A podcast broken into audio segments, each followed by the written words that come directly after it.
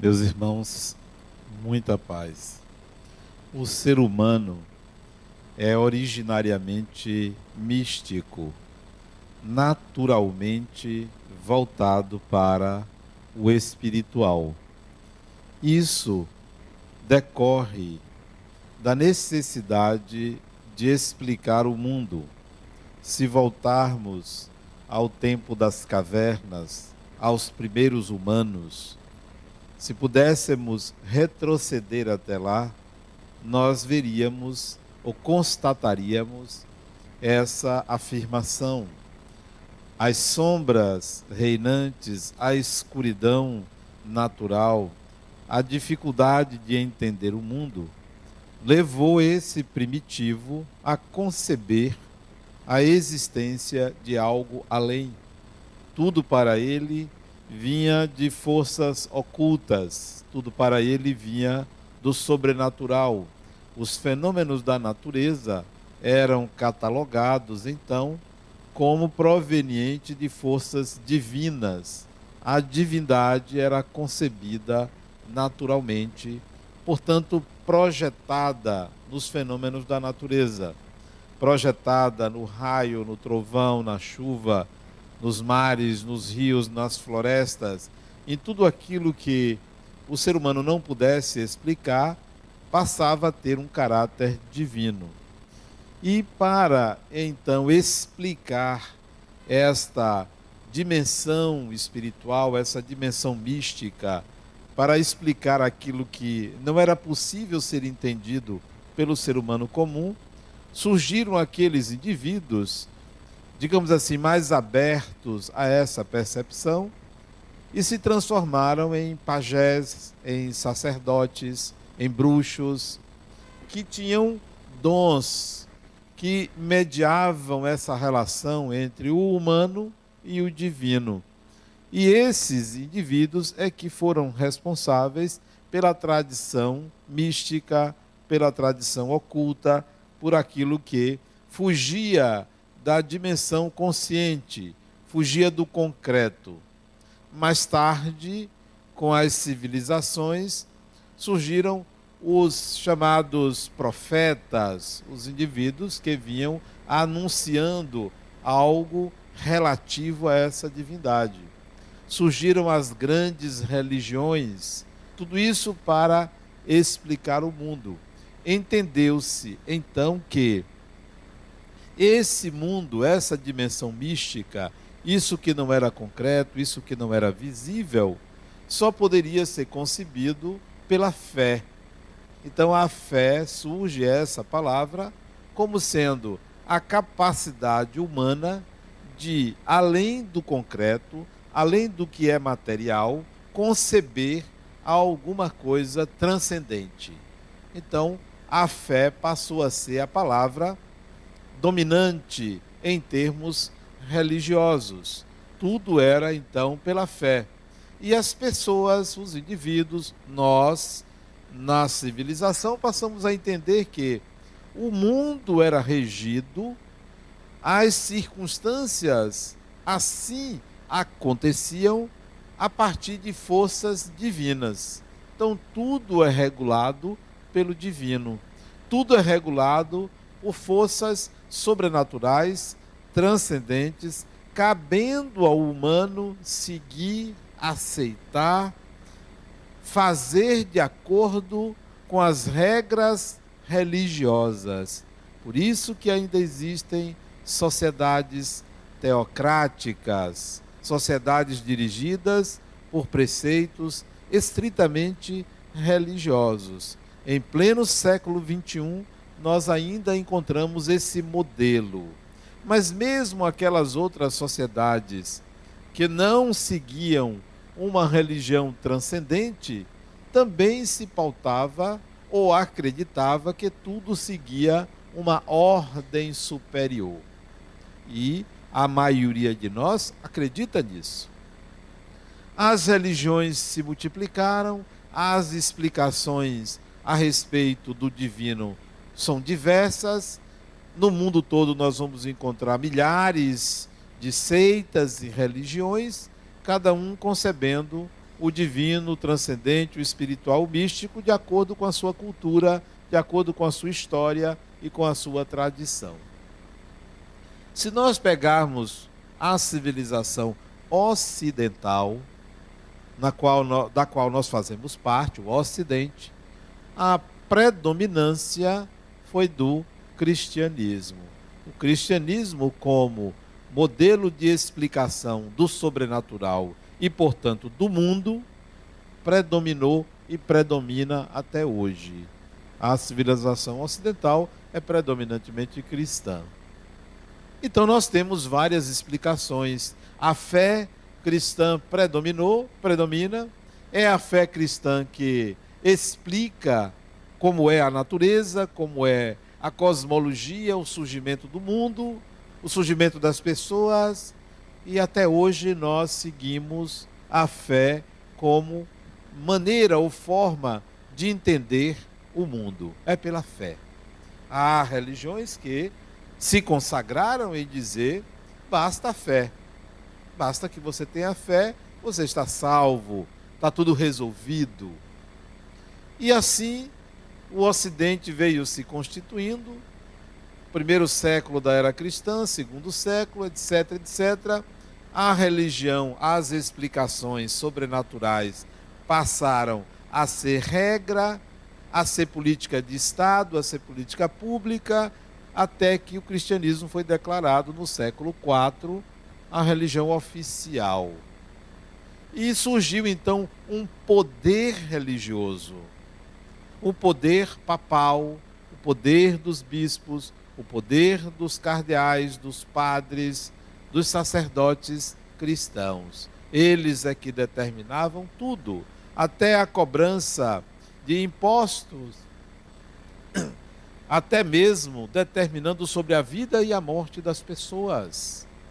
E isso se deu durante séculos, chamado de período do terror, a Idade Média, a Idade da Escuridão, em que o domínio religioso se sobrepôs ao domínio político e muitas atrocidades foram cometidas em nome da religião.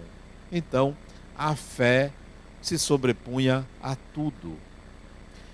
Mas o ser humano não era fadado a isto.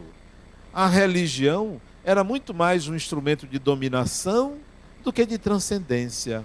A religião que deveria aproximar o ser humano de um entendimento a respeito do divino era mais um poder, era o principal poder. Ainda bem que não é, mas era. Tudo era determinado pela religião. E muitos indivíduos que nada tinham a ver com a religião, usavam a religião para dominar as massas. E isso durou muitos séculos. No século XVII, início do século XVII, 1600 e poucos anos, surgiu uma ideia, uma onda, um pensamento divergente disso. Um pensamento divergente, vindo de um holandês, que escreveu um famoso e pequeníssimo livro que inaugurava uma outra ordem de ideias. De quem eu estou falando? É claro que todos vocês sabem qual holandês e que livro ele escreveu, não precisa nem eu citar. O que ele trouxe revolucionou a tal ponto dele ser perseguido pela igreja, porque ele contrariava essa ideia. Uma simples ideia que estava contida em 3 palavras. Todo mundo sabe, né? Vou dizer a ideia, o livro e o autor. A ideia de 3 palavras é: penso, logo existo. Penso, logo existo. No livro Discurso do Método, de René Descartes. Penso, logo existo. Vocês vão perguntar assim, mas o que isso tem a ver com religião? O que isso significa? Por que essa ideia contraria uma outra muito mais forte que é a afirmação da existência de Deus. Porque com essa ideia, a existência humana é creditada simplesmente ao fato de você pensar. Se você pensa, você existe. Você não é uma criação de Deus. Você é uma criação do seu pensar. O seu pensar determina a sua existência. Esta frase, este livro e algumas ideias de René Descartes, no século XVII, inauguram um movimento chamado de racionalismo. Racionalismo. Também conhecido posteriormente, por causa do nome dele, de cartesianismo, o movimento cartesiano de René Descartes, um holandês-francês que veio com essas ideias. Mas não eram ideias só dele. Isso surgiu com a Renascença, isso surgiu a partir do século XVI, mas no século XVII é que tomou corpo. Era o começo da retirada da fé como modo de explicar o mundo e de se viver. Seja racional, sua existência deve ser creditada a você. Todas as explicações devem vir a partir das suas ideias. E não porque está escrito num livro, e não porque um sacerdote ditou. Então, isso foi o racionalismo. Ao racionalismo, surge um outro movimento, um século depois, praticamente, chamado de, todo mundo sabe o nome, né? Iluminismo. O iluminismo vem de luz, iluminismo. Isto é, o ser humano deve acreditar nele e não no divino. O iluminismo inaugura o materialismo. Nada de Deus, nada de espíritos, nada de alma. Tudo deve ser a partir do humano, para o humano, pelo humano. Por nós, para nós, vindo da nossa consciência. Então isso inicia-se o materialismo. E dentro do iluminismo vai surgir, já no século XIX, as ciências, a experimentação e a observação. A afirmação de que todo conhecimento, ao invés de ser empírico, ao invés de ser religioso, o conhecimento tem que ser científico, baseado na ciência, no experimento, na repetição. Então, as ciências se afirmam como uma proposta materialista, dentro do iluminismo, nascido do racionalismo, opondo-se a qualquer ideia divina, espiritual, religiosa. Então o materialismo ganhou corpo a partir do século XIX.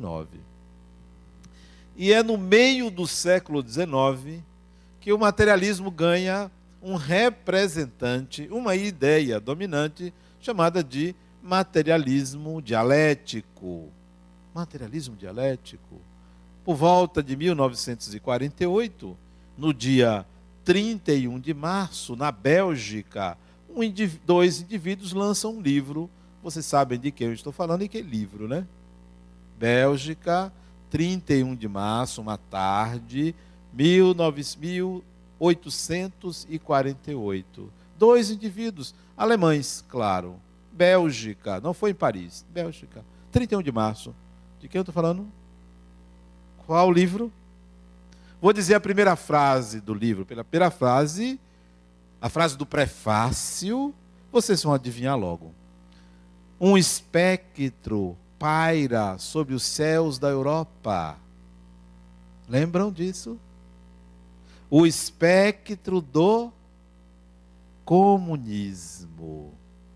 Eu estou falando do livro O Capital, de Karl Marx e Engels. Eles lançaram na Bélgica o Manifesto Comunista, que prefaceia O Capital, o Manifesto Comunista, onde ele propõe o materialismo dialético, onde ele propõe que a força deve vir do trabalho, do próprio ser humano, a luta do proletário, a luta do trabalhador, o confronto de ideias, o valor que deve ser atribuído ao indivíduo, à pessoa, numa afirmação do humano em detrimento de qualquer ideia religiosa. Não deixou de ser uma grande defesa ao humano, à pessoa, ao indivíduo, ao trabalhador. Então, o Manifesto Comunista reafirma o materialismo. Então, nós temos na sociedade duas grandes forças, ou tínhamos até o século XIX, até a metade do século XIX. De um lado, o espiritualismo, que contém toda a crença humana na existência de algo além da matéria. Seja o espiritualismo católico, seja o espiritualismo judeu, seja o espiritualismo budista, seja o espiritualismo xamânico, o que importa é que a humanidade se dividia entre os espiritualistas e, do outro lado, os materialistas. E esse materialismo, cada vez mais, ganhava corpo, porque as pessoas queriam se libertar da opressão espiritualista de determinar o seu destino, a sua vida, os seus costumes. Havia uma repressão muito grande aos instintos humanos, porque o espiritualismo ditava as regras numa teocracia absurda. Por isso que vai surgir um movimento contrário, oposto, com toda a força, chamado de materialismo. Espiritualismo de espiritual, materialismo de matéria. Então, as duas grandes forças opostas estão aí expressas, espírito e matéria. E a gente fica, então, navegando entre uma e outra.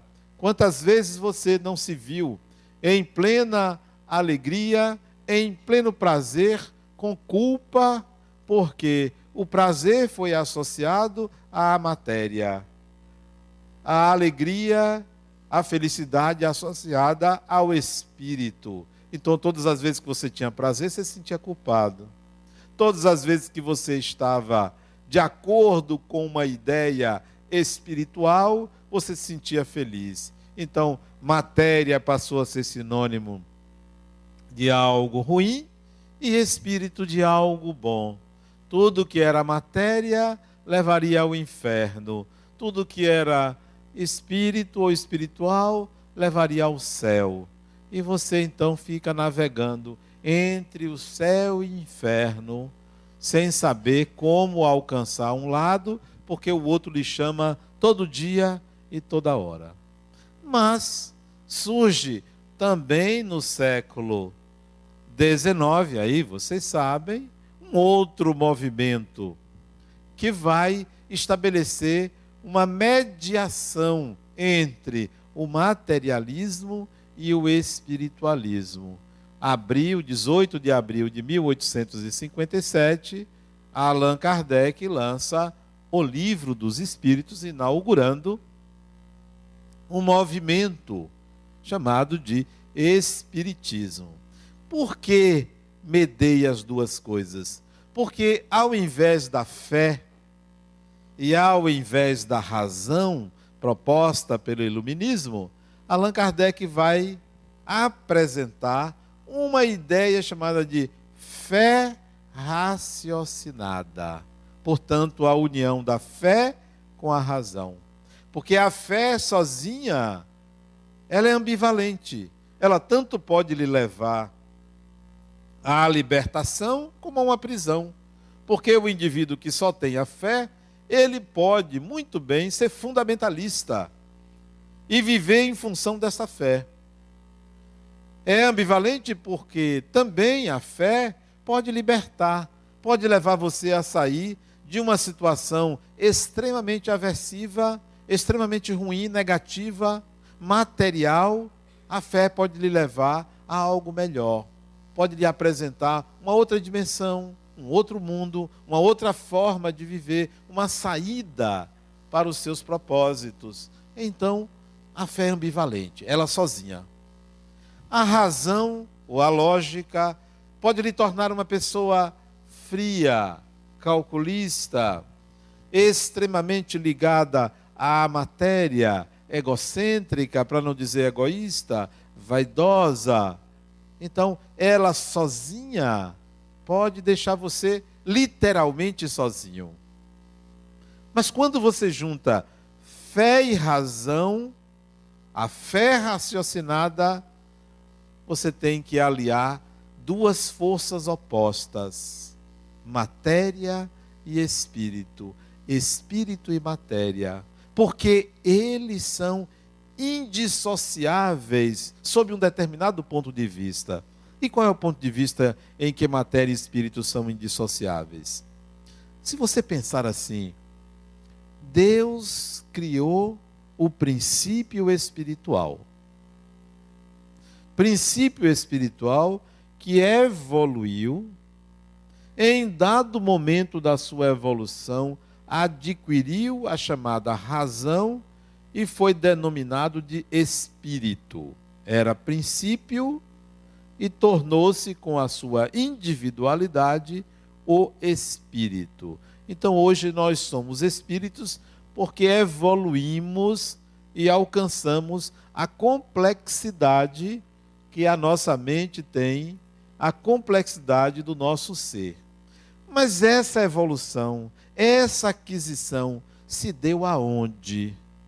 Por acaso se deu em alguma nuvem? Não. Essa evolução se deu no contato com a matéria. No contato com a matéria. É indissociável. Nós temos hoje sentimentos porque tivemos instintos. Sem os instintos não haveria sentimento. Nós hoje somos capazes de fazer escolhas racionais porque fizemos escolhas baseadas na recompensa, no prazer. Essas escolhas racionais hoje foi porque nós vivenciamos experiências aversivas ou não. Por que que uma criança, ou por que que um adulto não coloca a mão no fogo para se queimar? Porque aprendeu isso com tentativas, com acerto e erro, com erro e acerto. Então, o espírito não pode desprezar a experiência na matéria. Então, este casamento, espírito e matéria, passa a ser aceito na medida em que a gente entende que a evolução do espírito foi com um casamento com a matéria. E fazendo uma reflexão maior, eu costumo dizer às pessoas que não reprimam seus instintos. Não reprimam. Não tratem de sublimar seus instintos, porque isto é perigoso ao espírito. Tudo que você reprime vai um dia explodir.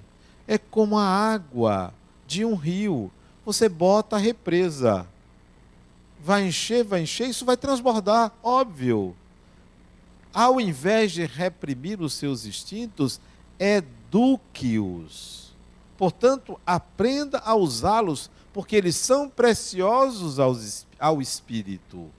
Educar os instintos, que é a mesma coisa que no rio você colocar represa e fazer uma usina. Aquela força bruta que poderia transbordar e destruir tudo, vai fluir naturalmente, gerando energia para beneficiar milhões de pessoas. Da mesma forma, o instinto. O espírito deve usar o instinto. Quando ele reprime, vai aparecer adiante no formato de doenças, de perversões, que trazem prejuízos ao próprio desenvolvimento do espírito. Foi isso que aconteceu na Idade Média.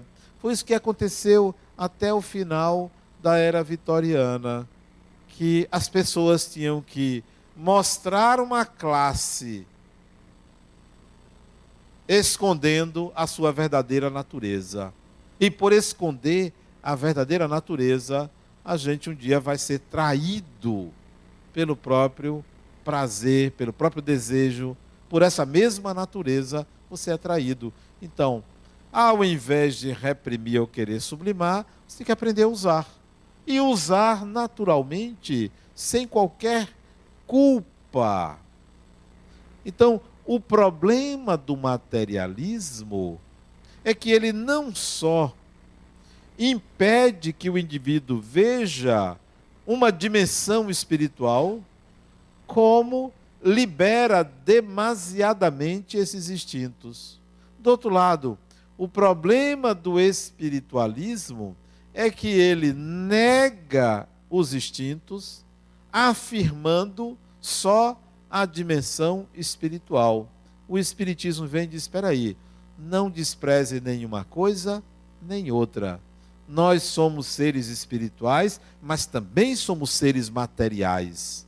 Não somos, como dizem por aí, seres espirituais vivendo uma experiência material, ou seres materiais vivendo uma experiência espiritual. Nós somos seres materiais e somos seres espirituais. Nós somos as duas coisas. Não é porque estamos encarnados. Quando estamos desencarnados, nós também somos seres materiais. Porque o espírito desencarnado, ele tem um corpo chamado perispírito. Um corpo semimaterial, portanto, constituído de matéria. Ele pisa no chão firme, ele sente dor, ele sente prazer, ele tem todas as sensações humanas. Então, é ainda uma vida material. Então, nós não podemos relegar a vida material como se ela não prestasse.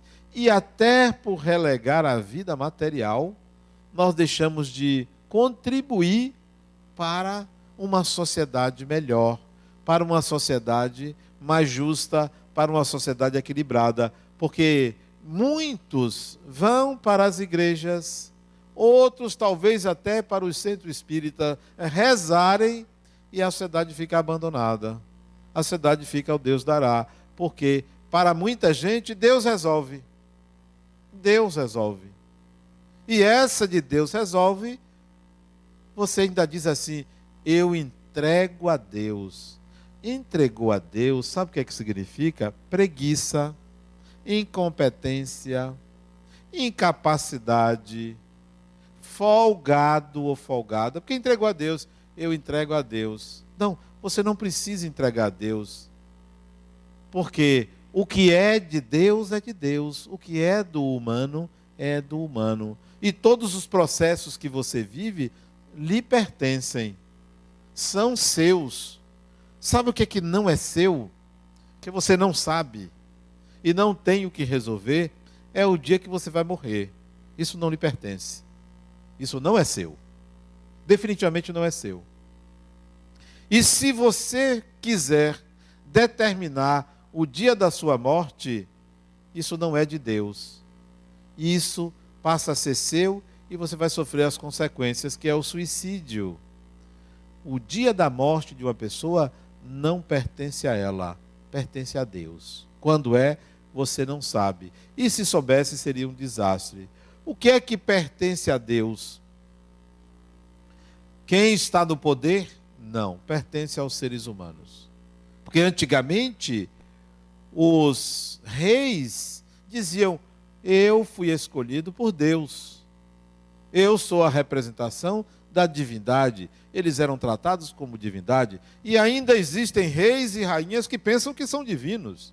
São seres humanos com os mesmos problemas, com as mesmas dificuldades de nós outros. Mas tem quem adore por achar que a rainha A, a rainha B são seres humanos. De divindade não tem nada, a não ser o título que ganharam na terra, mas espiritualmente, não há rei, não há rainha. Quando desencarna, ou vai para um umbral, ou vai para algum lugar que tem uns protegidos, que protegem, mas não tem nenhum caráter de superioridade. Então, tudo que você vive, você não deve entregar a Deus. Você que deve resolver. Você que deve fazer por você. Você que deve buscar crescer. Quando você desencarnar, aí você vai ver que o mundo espiritual também não deve ser entregue a Deus. O mundo espiritual é dos espíritos, é de nós mesmos depois que desencarnarmos. Mas a gente acredita, e tem gente que acredita, que desencarnou, vai para a mão de Deus. Desencarnou, vai encontrar com Deus. Desencarnou, vai sentar à direita de Deus. É tanta gente à direita que já deu a volta na Terra. Porque não dá, é muita gente. E tem outros assim, você vai segurar na mão de Deus. Não dá, é muita gente segurando numa mão só. Porque são ideias humanas a respeito de Deus. Nós transformamos a divindade numa pessoa. Nós transformamos Deus naquele indivíduo, seja homem ou seja mulher, a maioria acha que é homem, que vai resolver tudo, vai livrar você do mal. Eu quero ver Deus livrar uma pessoa do mal. Eu quero ver, me apresente um Deus só, que pegou um único ser humano que nunca viveu mal a vida toda. Me apresente um. Porque é do divino as duas faces, tanto bem quanto mal. Mas que absurdo! Deus fazer isso? Me apresente um ser humano que foi livrado do mal. Me apresente um. Alguém conhece? Alguém conhece uma família que nunca morreu ninguém na família? Não tem. Todo ser humano atravessa isso. E não é porque nós somos pecadores ou porque nós fazemos o mal. Porque é inerente ao humano viver as experiências que ele próprio, o ser humano, considera o mal. Ele próprio considera. Então, o Espiritismo vem trazer uma conciliação entre um espiritual isolado, fundamentalista, e um materialismo extremamente castrador das aspirações transcendentes do ser humano. Olha, a fé tem que ser raciocinada. Você não tem que acreditar porque está escrito. Você não tem que acreditar porque foi dito por A ou por B. Você tem que analisar. Porque antigamente você tinha que acreditar. Era o dogma. Deus é isso e é aquilo e você tem que acreditar. Você tem que aceitar porque está escrito no livro sagrado. Você tem que acreditar porque foi dito por uma pessoa sagrada. Então, tudo era determinado pela religião. O Espiritismo diz, não, definitivamente não. Se o Espiritismo disser uma coisa e que estiver em desacordo com a ciência, abandone o Espiritismo, fique com a ciência. Mais ainda, Allan Kardec dizia, é melhor rejeitar 9 verdades do que aceitar uma mentira. Você não tem que acreditar, você tem que pensar e deduzir. É por uma dedução, e não porque alguém lhe disse. Então alguém disse para você, existem espíritos, e você vai acreditar porque alguém disse? Não, pois assim era no passado, e assim é para muita gente. Crentes, são crentes, vivem como crentes.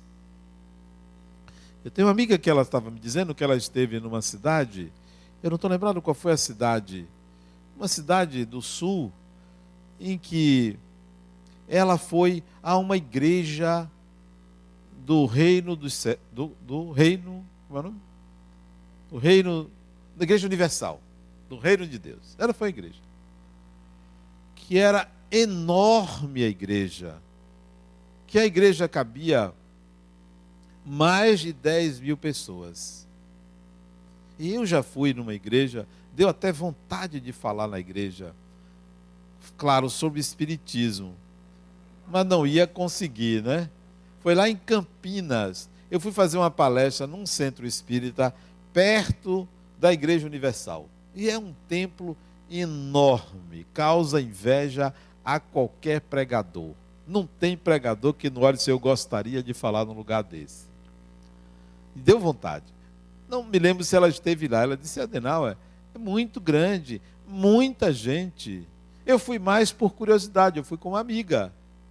Fui para conhecer, eu não sou evangélica, não tinha interesse, mas ela me convidou, eu estava com ela, estava hospedado em casa dela, eu fui. É um negócio enorme e o discurso é único. Você tem que ter fé, você tem que crer em Jesus. Se você acreditar, você está salvo. Mas no final da pregação, não deixe de deixar a sua cota. Para que você quer esse dinheiro? Esse dinheiro pertence à matéria. Você tem que se ligar a Deus. Então, esse discurso, que não é só da Igreja Universal, é do espiritualismo em geral. Um filósofo alemão chamado Schopenhauer, ele pregava isso, que o mundo é mera representação. O que importa é o espiritual. E a gente tem muito essa ideia. Não, o espiritismo nem é materialista, mas não é fundamentalista no mundo espiritual que decide tudo.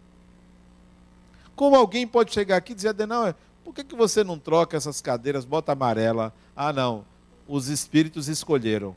Eu não admito que um espírito venha determinar a cor de uma cadeira aqui no centro, ou que a arrumação deve ser dessa ou daquela maneira. Onde está o discernimento humano? Mas não, tem pessoas que seguem à risca o que os espíritos dizem, contrariando o próprio espiritismo que prega a universalidade de ensino dos espíritos. Mas tem gente que não.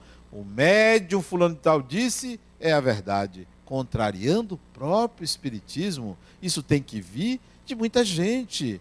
O espiritismo prega o bom senso. Não é porque o médium A, por mais respeitável que seja, disse uma coisa, é a palavra do espiritismo. Não é, é a palavra daquela pessoa. Tanto é que o que vocês ouvirem aqui, saindo inclusive de mim, não é a palavra do espiritismo, é de um pregador, é de um espírita. Mas não é do espiritismo. Quem fala em nome do espiritismo é Allan Kardec, já desencarnou, está lá escrito. O mais são intérpretes. São visões diferenciadas que cada um deve tirar suas conclusões. Então vocês vejam que o espiritismo não está nem de um lado, nem do outro. O materialismo é um inimigo do espiritismo? É. Mas ele não pode ser desprezado como cidadania, como trabalho honesto, como cuidados com o corpo, como felicidade na terra. Não é um materialismo rigoroso. O espiritismo prega que nós somos espíritos, mas nós somos pessoas e não podemos desprezar esse caráter da pessoalidade. O espiritismo, portanto, está ali no meio. Nós estamos conscientes da existência dos espíritos, não é porque Allan Kardec disse, mas por uma reflexão, por uma conclusão, por uma consciência. Se viesse a ciência e dissesse, olha, espírito não existe, claro que isso seria impossível, bom, ficaríamos com a ciência. Só que o espiritismo está nas leis da natureza, então não tem como ser negado. Mas se um espírito, em nome do espiritismo, dissesse, olha gente, tem vida humana na lua, eu mandaria esse espírito plantar batatas. Por quê? Porque não tem vida humana na Lua? Porque não se encontrou, só se foi em algum buraco. E ele vai ter que mostrar que tem um buraco lá, onde é que está. Porque eu fico com a ciência. Pode ser o espírito mais respeitável. Não tem. O outro disse, tem vida em Marte. Não tem. Até agora não achou. Só se Marciano, repito, está debaixo da Terra, de Marte, porque em cima não se achou. Então, por mais respeitável que seja o espírito que disse uma coisa, mas se a ciência prova o contrário, o espiritismo diz, fique com a ciência. E olha que a ciência é chamada de materialista. Nem por isso o espiritismo é materialista. É uma doutrina evolutiva. Mas tem gente que parece que não raciocina. Vê o espiritismo como se nós estivéssemos no século XIX. Outros veem o espiritismo como se a gente estivesse em Jerusalém, pregando um evangelho totalmente retrógrado, não avaliando e não integrando os séculos de evolução da sociedade, de evolução humana. Um outro dia disse a Adenauer, ele me perguntou, meu paciente, o que é que você acha do casamento gay? Eu disse, natural, uma evolução das relações. Mas Adenauer, isso não está na Bíblia. Eu disse, meu amigo, na Bíblia também não tem celular. Então você devia ser contra. Você devia ser contra o celular, não tem na Bíblia. Na Bíblia não tem televisão, você devia ser contra. Não é uma mentalidade tacanha, atrasada. Porque esse que não está ali é proibido. Não, a sociedade evolui. Nós evoluímos. Ah, mas Nostradamus previu. Outra bobagem, né? Quer dizer, Nostradamus previu tudo. É uma mente privilegiada. Deve ser um supercomputador. Previu coisa nenhuma. Todo mundo pega palavras e diz, olha, isso aqui sim. Isso aqui, ele previu a ida do homem à lua. Previu coisa nenhuma. Ninguém previu. Isso não é, tem coisas que não são possíveis de serem alcançadas pela mente humana, por mais privilegiada que seja. Nós temos que ter discernimento que nós estamos vivendo uma era nova. Uma era nova, não prevista, não avaliada, não escrita. E aí é onde entra a criatividade humana. Não, mas antigamente o ser humano não é criativo. Tudo novo é de Deus. Tudo novo é de Deus? Ora, então nós somos autônomos, nós somos, vamos usar uma palavra similar, né? Nós somos máquinas, marionetes? Não somos. Exatamente por sermos criação divina é que nos é dado a criatividade, a capacidade de inovar, porque isso é do divino entregue ao humano. Então, tudo que existe assim é por nossa responsabilidade. Nós somos assim. Eu estava assistindo uma entrevista de dois engenheiros. E eu fui engenheiro. Fui. Tem 20 anos que eu não pratico a engenharia. 20 não. Tem 15 anos que eu não pratico a engenharia. Eu sou psicólogo. Fui engenheiro. E estava assistindo, achei o debate interessante. E um deles estava dizendo, olha, as fábricas de amortecedores agradecem a nossa burrice. Nossa burrice? Isso eu vou explicar. Antigamente, as nossas ruas, antigamente. Mas quando ele disse nossas ruas, ele falou dos Estados Unidos. O pavimento era 15 centímetros. No Brasil se inventou a moda de tirar a camada mais grossa e botar um pavimento mais pobre. Por isso que não resiste às temperaturas, aparecem os buracos e as fábricas de amortecedores agradecem. O nome disso é burrice. Burrice nossa. Preferimos a pobreza do que a riqueza. Então, nós vamos continuar nas mãos de pessoas inescrupulosas que ganham em cima da miséria, da falta de inteligência. A quem pertence isso? Ou vocês acham que uma pessoa que vai andando de moto e a moto cai num buraco e a pessoa salta daquela moto, sofre um acidente e morre, a culpa é de Deus? Não, é nossa, que fizemos isso. Que fizemos isso. Pavimentos pobres, suscetíveis, frágeis a qualquer intempérie. Operação tapa-buraco. Outro dia outro me disse, Adenauer, o prefeito está fazendo uma coisa ótima. Operação tapa-buraco. Burrice nossa. Porque vem uma chuva, o buraco vai aparecer de novo. E gasta-se mais dinheiro. Todo ano é isso. E nós aceitamos. Ah, pavimentou minha rua. Pavimentou o quê? Colocou um chiclete, porque aquilo só pode ser chiclete. Vem altas temperaturas, vem a chuva, olha de novo. Os acidentes, as mortes, não, isso é coisa de Deus, isso é coisa humana. Então, o Espiritismo vem para tirar essa mentalidade retrógrada de entregar tudo a Deus, mas também para nos mostrar que se nós não tivermos uma visão espiritual da vida, vamos permanecer na matéria sem aspirar a nossa evolução espiritual. Essa é a proposta do Espiritismo. Não é de um lado, nem no outro, mas a união dessas duas possibilidades. Você não deve perder a fé, mas cuidado com uma fé absoluta.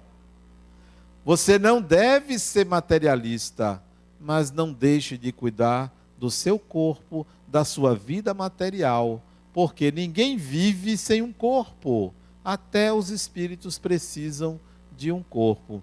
O Espiritismo veio para trazer uma luz diferente, uma luz diferente. Nessa luz está inclusa a nossa razão.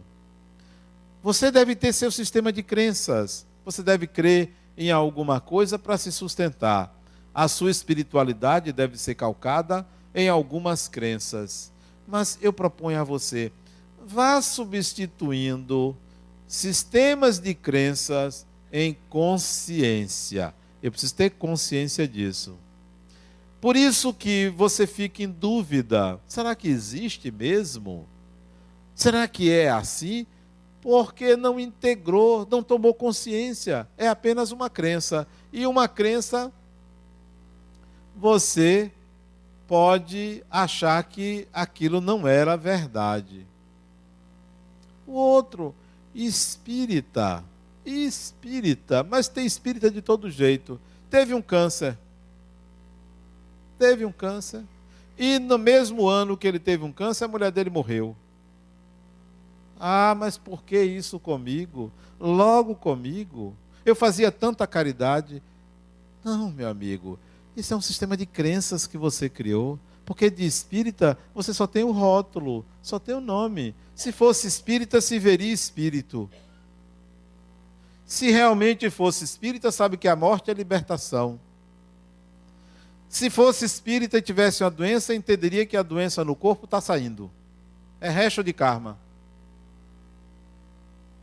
Não, as pessoas criam um sistema de crenças que aquilo ali é inabalável. Se for inabalável, é porque integrou, é consciente. Tem que ter consciência. A fé espírita não é a simples fé, ela é raciocinada, é em cima da razão, é com a razão. Fé mais razão. Então, o Espiritismo combate o materialismo, é contra o materialismo, mas nos leva e nos aconselha a cuidar da nossa sociedade, a cuidar do nosso corpo, não entregar tudo a Deus, porque, querendo ou não, nós somos representantes de Deus. Muita paz.